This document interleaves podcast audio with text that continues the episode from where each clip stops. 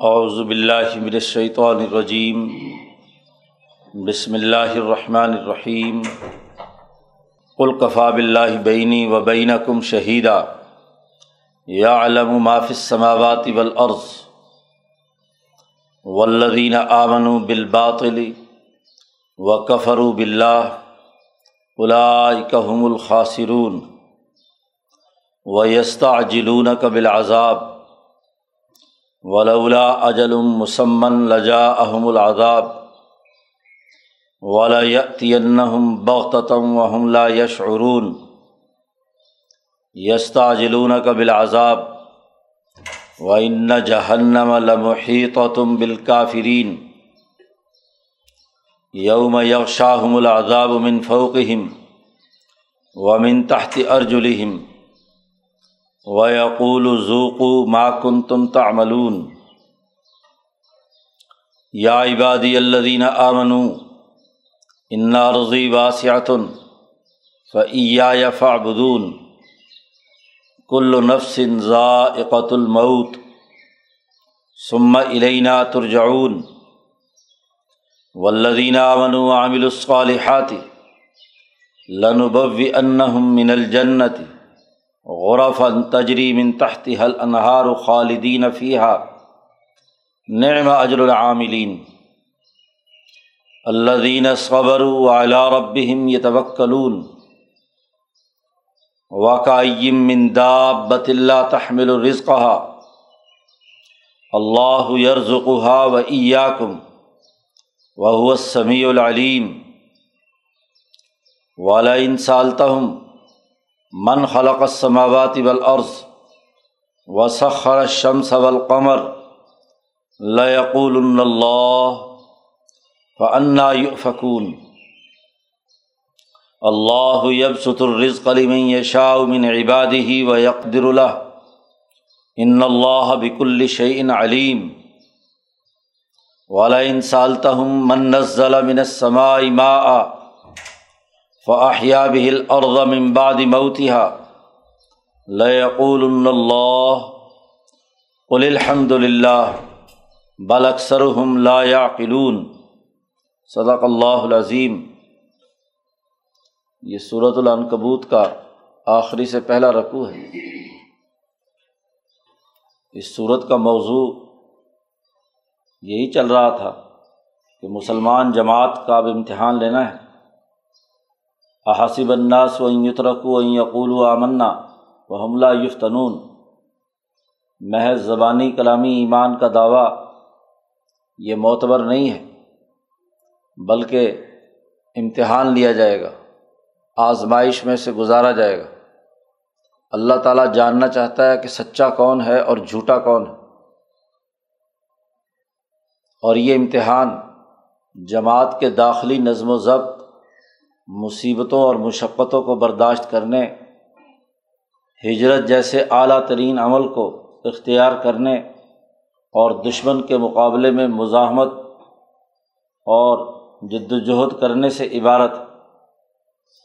تو یہ امتحان شروع ہوا ہے مکہ مکرمہ میں اور اس کے لیے جو بنیادی ذمہ داریاں عائد کی گئی ہیں وہ یہ کہ ایک تو جد وجہد کہ بنیادی قانون کو اپنے سامنے رکھ لیجیے کہ منجاہدہ فن نما یوجاہد النفس ہی جو جد وجہد اور کوشش کرے گا، جہاد کرے گا، تو دراصل اپنے فائدے کے لیے کرے گا۔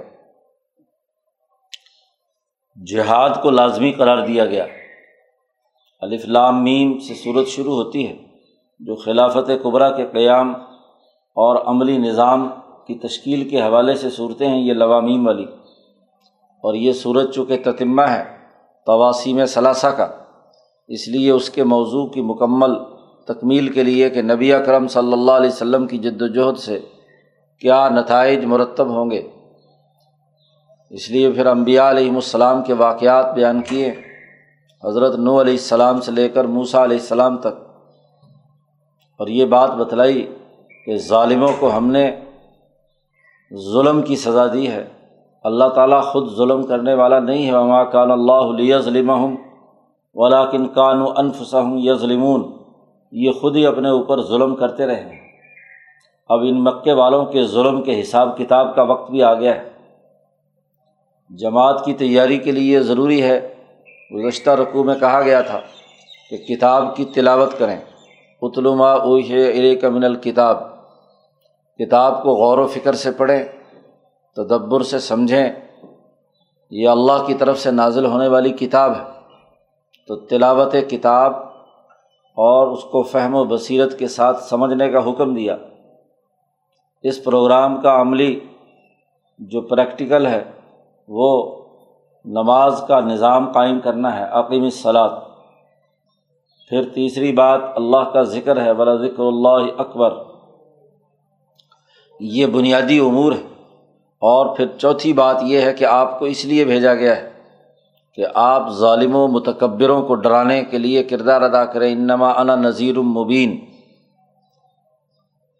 یہ بنیادی اثاثی امور بیان کرنے کے بعد اب مکے والوں سے کہا جا رہا ہے۔ آپ ان سے کہہ دیجیے کہ اب میری جماعت، میری جد وجہد اور کوشش اس کے لیے اللہ کی نگرانی کافی ہے۔ جب ہم نے کتاب پڑھ لی، نماز قائم کر لی، اللہ کا ذکر کیا اور جو اللہ کے مخالف اور انسانیت کے مخالف ہیں، ان کو ڈرایا۔ تو اب کل اعلان کر دیجیے کہ کفا بلّہ بینی، میرے اور تمہارے درمیان اللہ کافی ہے کہ وہ گواہی دے گا، وہ بتلائے گا کہ ہم میں سے حق کون ہے۔ جو جماعت ان اصولوں کی پابندی کر لے، اس کی کامیابی کو دنیا کی کوئی طاقت روک نہیں سکتی۔ اللہ تعالیٰ گواہ ہے، اللہ تعالیٰ نگرانی کر رہا ہے، دیکھ رہا ہے۔ یا علم و معافِ سماوات والارض۔ جو کچھ آسمانوں اور زمینوں میں ہے، تمام کو وہ اللہ اچھی طریقے سے جانتا ہے۔ اور اللہ یہ بھی جانتا ہے کہ ولدین آمن و بالباطلی وہ لوگ جو باطل پر ایمان رکھتے ہیں، ظلم و ستم کا ماحول بنا رکھا ہے۔ کفر و شرک کے مرض میں مبتلا ہیں۔ حق کے مقابلے میں باطل کے پر یقین رکھنے والے ہیں۔ وہ کفر و بلّہ اور اللہ کا انکار کرتے ہیں۔ الائی کا حم الخاصرون وہی خسارے میں ہوں گے۔ ان کو شکست ہونی ہے۔ وہ اپنے بد آمالیوں کی سزا ضرور بھگتیں گے۔ اب یہ دو جماعتوں کا ٹکراؤ ہے۔ اس ٹکراؤ میں اللہ تعالیٰ مجھے بھی جانتا ہے، میری جماعت کو بھی جانتا ہے۔ تمام اعمال اس کے سامنے ہیں اور تمہیں بھی جانتا ہے اور تمہارا جو باطل پر ایمان ہے اور جو کفر اور شرک تم کرتے ہو، اس کی سزا تمہیں ضرور ملنی ہے۔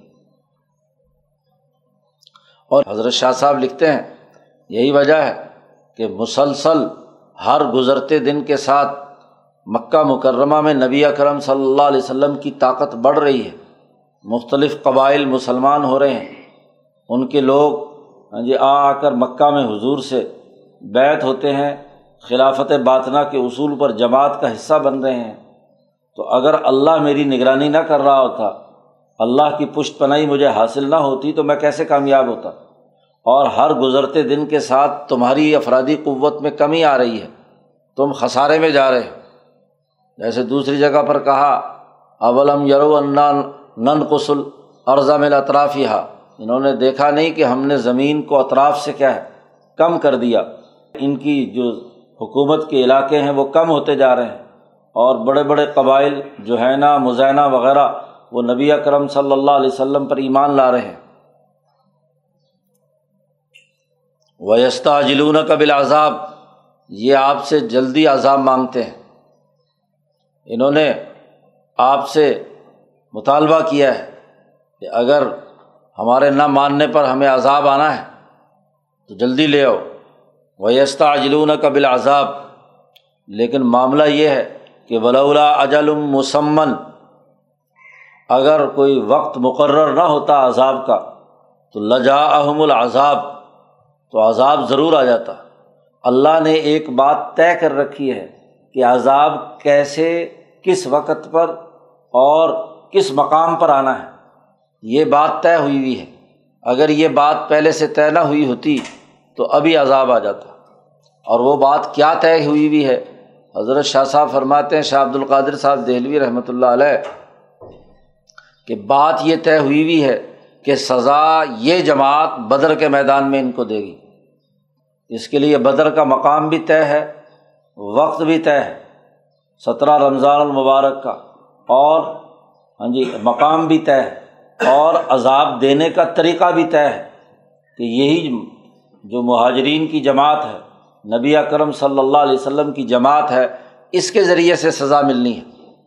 جی یہ سمجھتے ہیں کہ شاید آسمان سے کوئی آفت آئے گی جیسے دوسری قوموں پر، یا کوئی فرشتہ سزا دینے آئے گا، ایسا نہیں ہے۔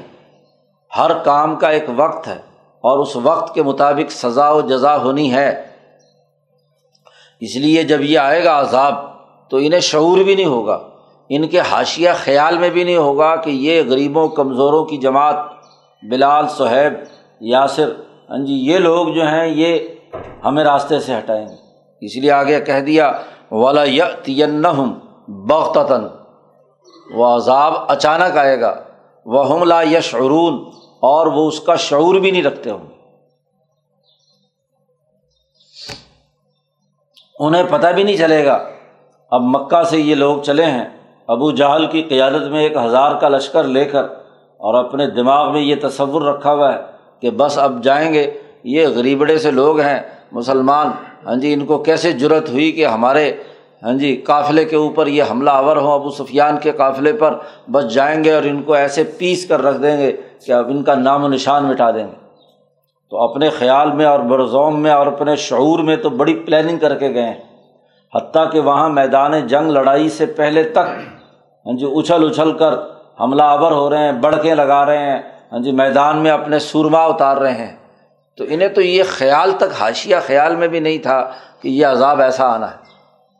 لیکن جو طے شدہ تھا، اس کے مطابق یہی سچی جماعت جس کو انتہائی کمزور اور ہاں جی سمجھتے تھے کہ ہمارے مقابلے میں حقیر ہے۔ اسی جماعت کے ذریعے سے ہی ان دو چھوٹے چھوٹے نوجوان بچوں کو جو کاشتکاروں کے بچے ہیں، ان کے ذریعے سے ابو جہل کی گردن اتروا دی۔ تو والا تین ضرور بھی ضرور آئے گا عذاب۔ جی اور اچانک آئے گا بختتاً وہ لا یا شعرون اور وہ اس کا شعور بھی نہیں رکھتے ہوں گے۔ یستا اجلون کا بل عذاب دوبارہ کہا یہ ضرور آپ سے آپ سے مانگتے ہیں عذاب کہ جلدی عذاب لاؤ۔ یاد رکھو ایک اور عذاب بھی ہے۔ وہ ان جہنم المحیط و تم بالکافرین پہلا عذاب دنیا کے اندر بدر کے میدان میدان میں فتح مکہ کی صورت میں آنا ہے۔ جہاد اور غزوات کے ذریعے سے۔ وہ یہ انقلابی جماعت تمہارے خلاف اقدام کرے گی۔ اور دوسرا عذاب جس کو مانگتے ہو وہ بہت بڑا عذاب ہے۔ جو جہنم کا ہے اور وہ تمام کافروں کا احاطہ کیے ہوئے تو دونوں طریقے سے ان کو سزا ضرور ملنی ہے۔ جب وہ عذاب آئے گا، یوم یکشاہم العذاب منفوقہم وہ ان کو عذاب ڈھانپ لے گا ان کے اوپر سے بھی، ان کے پاؤں کے نیچے سے بھی۔ اور ان سے کہا جائے گا، جہنم کہے گی زوکو ما کم تم تاملون چکھو جو تم عمل کرتے رہے ہو دنیا میں۔ اپنے ظلم کی سزا بھگتو بڑا سخت ترین عذاب ان پر آنا ہے۔ یہ تو واضح کر دیا۔ القفاب اللہ سے لے کر یہاں تک ان کے رویے واضح کر کے بتلا دیا کہ اب مقابلہ ہونا ہے، عذاب آنا ہے اور جو ایمان والی جماعت ہے اس کے لیے اللہ کافی ہے۔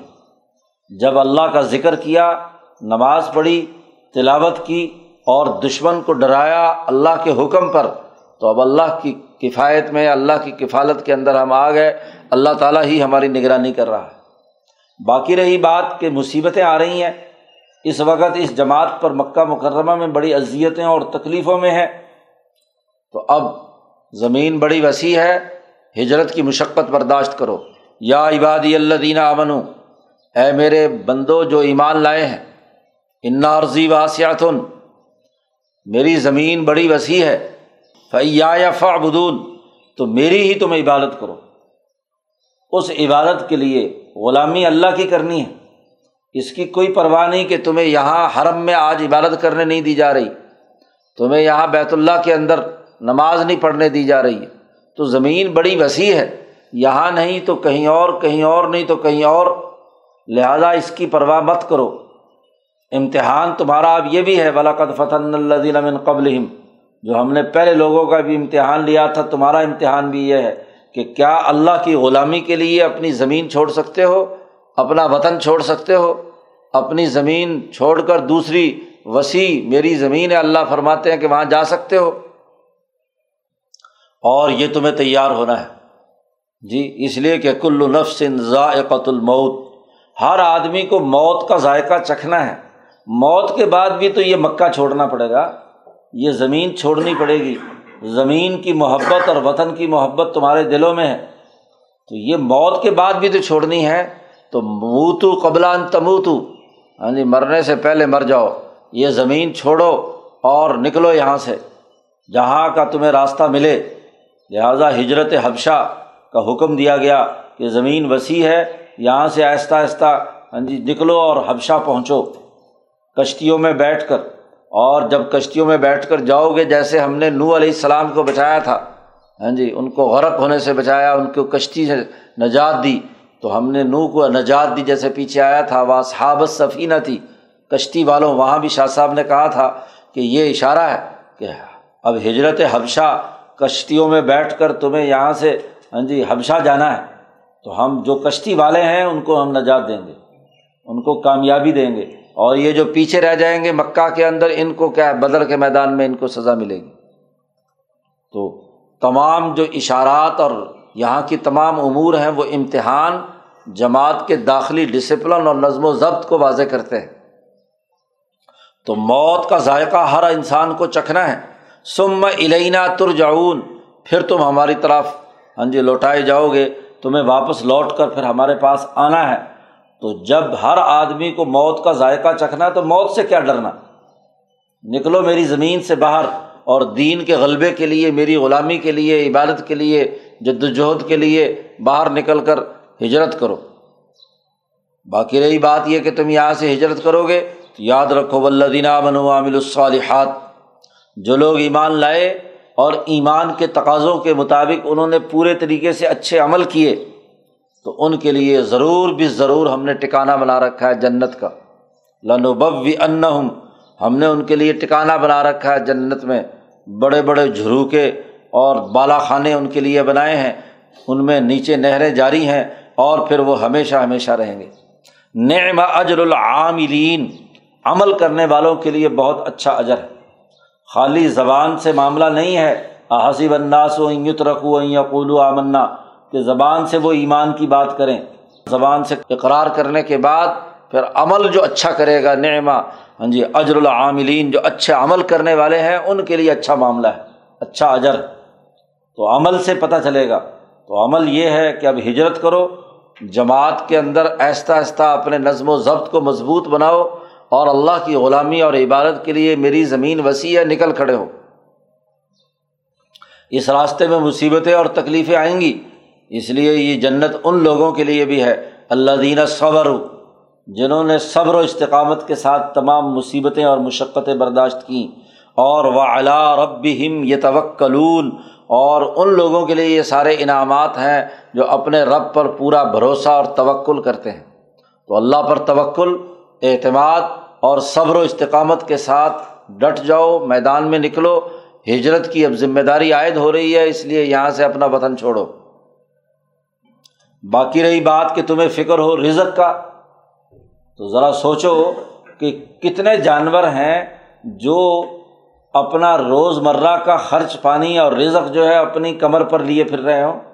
جی وہ جہاں جہاں چلتے پھرتے ہیں، اللہ میاں شام کو ان کو کہیں نہ کہیں سے رزق دے دیتا ہے۔ واقعیم من داب بطن کتنے ہی جانور ہیں زمین پر چلنے والے، کتنے ہی مسافر ہیں دابا سفر کرنے والے ہیں جانور ہیں لا تحمل و رزق کہا وہ اپنے رزق کا بوجھ اٹھائے نہیں پھر رہے۔ کہ ہر وقت کھانا پینا اپنا چارہ انہوں نے اپنے کندھے پہ اٹھا رکھا ہو۔ جہاں بھی پہنچیں گے، وہاں ان کے رزق کا بندوبست ہو جائے گا۔ اس لیے اللہ یرز ہا و کم اللہ انہیں بھی رزق دیتا ہے اور تمہیں بھی دے گا۔ ہجرت سے اس لیے نہ گھبراؤ کہ اپنا وطن چھوڑیں گے، کاروبار چھوڑیں گے، تجارت چھوڑیں گے، مکہ جیسا بھرا پورا ہاں جی گھر چھوڑ کر جائیں گے۔ تو پتہ نہیں جہاں جائیں گے وہاں کھانا پینا ملے گا، نہیں ملے گا۔ ہاں جی تو اپنے ساتھ پورا وزن سنبھال کر یہاں سے لے کر جاؤ کہ رزق باندھ کر چلنا ہے۔ جی اس کی ضرورت نہیں ہے۔ اللہ یرز کو ہا و یا کم اللہ تعالیٰ جب جانوروں کو رزق دیتا ہے ہاں جی جو بے زبان ہیں، تو انسان تمہارے لیے کیوں رزق کا بندوبست نہیں ہوگا؟ اس لیے جہاں بھی جاؤ گے، حبشہ جاؤ گے، مدینہ جاؤ گے، جس جگہ جاؤ گے، وہاں تمہیں رزق بھی ملے گا۔ لن ان ہم اچھا ٹکانا دیں گے۔ دو ہی چیزیں چاہیے کہ مکان اچھا ہو ہاں جی رہنے کی جگہ ٹکانا اچھا ہو اور وہ بھی جنت والا ہو۔ مدینہ منورہ میں درخت تھے، کھجوریں تھے، باغات تھے ہاں جی تو یہ سارا ماحول بڑا اچھا بنا ہوا تھا۔ تو یہ بھی ہم دنیا میں دیں گے اور اس کے ساتھ رزق بھی دیں گے۔ ایسے ہی جب تم جنت میں اصل پہنچو گے مرنے کے بعد، تو وہاں بھی جنت میں تجری ہاں جی من تحت النہار وہاں بھی بہت اچھا ماحول ہوگا اور وہاں رزق بھی اس رزق سے کتنا ہی اونچا اور اعلیٰ ہوگا۔ اس لیے صبر و استقامت کا مظاہرہ کرو، ہجرت کرنے پر جو تکلیف ہوگی اس کو برداشت کرو، یہی تمہارا امتحان ہے۔ تمہاری طاقت اور قوت کا اسی سے پتہ چلے گا۔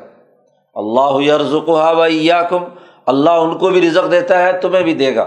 وہ سمیع العلیم۔ اللہ تعالیٰ اچھی طرح سننے والا ہے اور جاننے والا ہے۔ اللہ پر اعتماد اور توکل اس لیے بھی ضروری ہے کہ یہ مکے کے مشرق بھی یہ کہتے ہیں کہ اگر ان سے پوچھا جائے، والا انسالتا ہوں من خلق سماوات والارض ان سے پوچھا جائے کہ کس نے آسمان و زمین پیدا کیے، کس نے سورج اور چاند مسخر کیے، تو ضرور یہ کہتے ہیں لیقول اللہ تو جو خالق کائنات ہے، جو آسمان و زمین کو بنانے والا ہے، جو سورج اور چاند کو پورے طے شدہ نظام الاوقات کے تحت چلانے والا ہے تو وہ رزق کا بندوبست کیوں نہیں کرے گا؟ جی وہ تمہیں یہاں سے نکال کر ہاں جی اچھا ٹکانا کیوں نہیں دے گا؟ فانا یو فکون یہ کہاں بہ کے جا رہے ہیں مکے کے مشرق؟ ظالم، ایک طرف کہتے ہیں اللہ نے سب کچھ پیدا کیا ہے اور اللہ کے سسٹم کو، اس کے نظام کو قبول نہیں کرتے، اس کی نازل شدہ کتاب کو نہیں مانتے، اس کے بھیجے ہوئے نبی کی رسالت کو تسلیم نہیں کرتے۔ اللہ یبسط الرزق علی میں شاہ من عباد ہی وقدر اللہ اللہ تعالیٰ ہی ہے جو جس کے لیے چاہے رزق وسیع کر دیتا ہے اپنے بندوں میں سے اور جس کے لیے چاہے تنگ کر دیتا ہے۔ آج یہ مکے کے ظالم ان کے پاس بڑا رزق ہے۔ ہاں جی بڑی تجارت ہے، بڑا کاروبار ہے۔ ہاں جی بڑا مال ہے۔ لیکن یہی ہاں جی غزبۂ بدر کے بعد ان کی حالت کیا ہوگی؟ کہ ان کے پاس کھانے پینے کو نہیں ہوگا بھیک مانگنے آئیں گے۔ حضور کے پاس کہ تمہارے بھتیجے بھانجے بھوکے مر رہے ہیں، ہمیں روٹی کھانے پینے کا بندوبست کر دو۔ جی میں شاہ جو ظالم ہوگا، اس کا رزق اللہ تعالیٰ تنگ کر دیتا ہے، اس کو سزا دیتا ہے۔ اور یہی مکے کے کمزور لوگ بلال، یاسر صہیب یہاں تنگی کی حالت میں تھے۔ مدینہ میں جب حکومت قائم ہو گئی اور جہاد اور غزوات کے ذریعے سے دین کی ریاست کا ہاں جی روب اور غلبہ پوری دنیا میں ہوا تو وہاں ایسی مال و دولت کی فراوانی ہوئی کہ زکوٰۃ دینے والے تو ہیں، لینے والا کوئی نہیں۔ تو یہ تغیر و تبدل ہوتا رہتا ہے۔ ان اللہ بک الش ان علیم۔ بے شک اللہ پاک ہر چیز کو اچھی طریقے سے جانتا ہے، اس کا علم رکھتا ہے۔ لہٰذا اس بات سے مت گھبراؤ۔ اللہ کے حکم پر یہاں سے ہجرت کے لیے نکلو، اس امتحان میں پورے ہو۔ صبر و توکل کے ساتھ کردار ادا کرو۔ والا ان سالتا ہوں اور اگر ان سے تم سوال کرو کہ من نزلہ من السماء ایمان، کہ آسمان سے پانی کس نے برسایا؟ اور اس کے ذریعے سے مردہ زمین کو زندہ کس نے کیا؟ تو ضرور کہتے ہیں اللہ نے کیا۔ تو جب اللہ نے یہ تمام کام کیے ہیں، تو رزق کی فراہمی بھی اسی کا کام ہے۔ اچھا ٹکانا دینا بھی اسی کا کام ہے۔ اس لیے اس امتحان کے مرحلے سے سرخرو ہو اور میدان میں نکلو صبر و استقامت کے ساتھ۔ اے محمد صلی اللہ علیہ وسلم، آپ کہہ دیجیے الحمد للہ سب تعریفیں اللہ کی ہیں۔ اس نے اسمام انعامات، رزق کا بندوبست کیا، اسی نے جگہ اور ٹکانا ہمیں اچھا دیا، اسی نے صبر و استقامت کی توفیق دی، اس نے ایمان کی توفیق دی، عمل صالح کی کی۔ ہاں جی پوری تمام باتوں پر اللہ کا شکر ادا کیجیے بل اکثر ہم لا یا قلون ان کی اکثریت تو عقل نہیں رکھتی۔ انسانوں کی اکثریت کا معاملہ یہ ہے کہ یہ عقل و شعور سے کام نہیں لیتے اور عقل و شعور سے کام لے کر کردار ادا کرنا یہ اللہ کا شکر ہے۔ ایک عقل مند ہی ہے کہ جو شکر ادا کرتا ہے، اللہ کی تمام تعریفوں پر اس کی حمد و ثناء کرتا ہے۔ جس نے یہ کائنات بنائی، رزق دیا، زمین آسمان بنائے اور اسی پر توکل اور اعتماد کر کے اس کے دین کے غلبے کے لیے اور ظالموں کو سزا دینے کے لیے جنہوں نے جد وجہد اور جہاد کا راستہ اختیار کیا، یہ عقل کی باتیں ہیں۔ اور جنہوں نے ان باتوں پر عمل نہیں کیا، انہوں نے اپنے عقل و شعور کو تباہ و برباد کر لیا، وہ بے وقوفی اور حماقت کی انتہا پر پہنچ گئے۔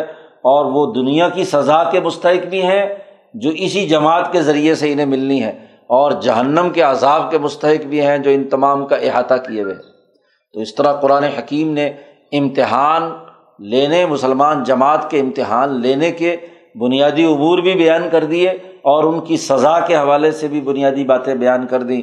اللہ تعالیٰ قرآن حکیم کو سمجھنے اور اس پر عمل کرنے کی توفیق عطا فرمائے۔ اللہ